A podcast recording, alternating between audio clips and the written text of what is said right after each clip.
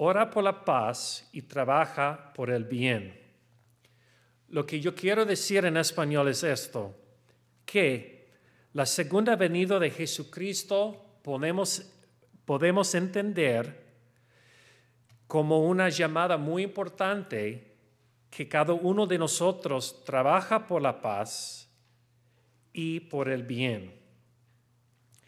Unas personas en la iglesia dicen, si tú tienes una fe personal en Jesucristo, tú vayas directamente al cielo y no vas a sufrir y no, no vas a ser juzgado por Jesucristo. Yo digo que esto es una mentira y una ilusión. La persona que tiene fe es la persona que va a experimentar momentos muy difíciles y en estos momentos van a actuar con fidelidad. Un ejemplo es el hombre Richard Fierro, que estaba en las noticias.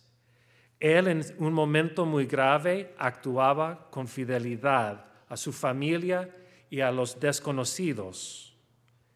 Este hombre era en su momento el Hijo del Hombre y nosotros podemos hacerlo también cuando oremos por la paz y trabajemos por el bien.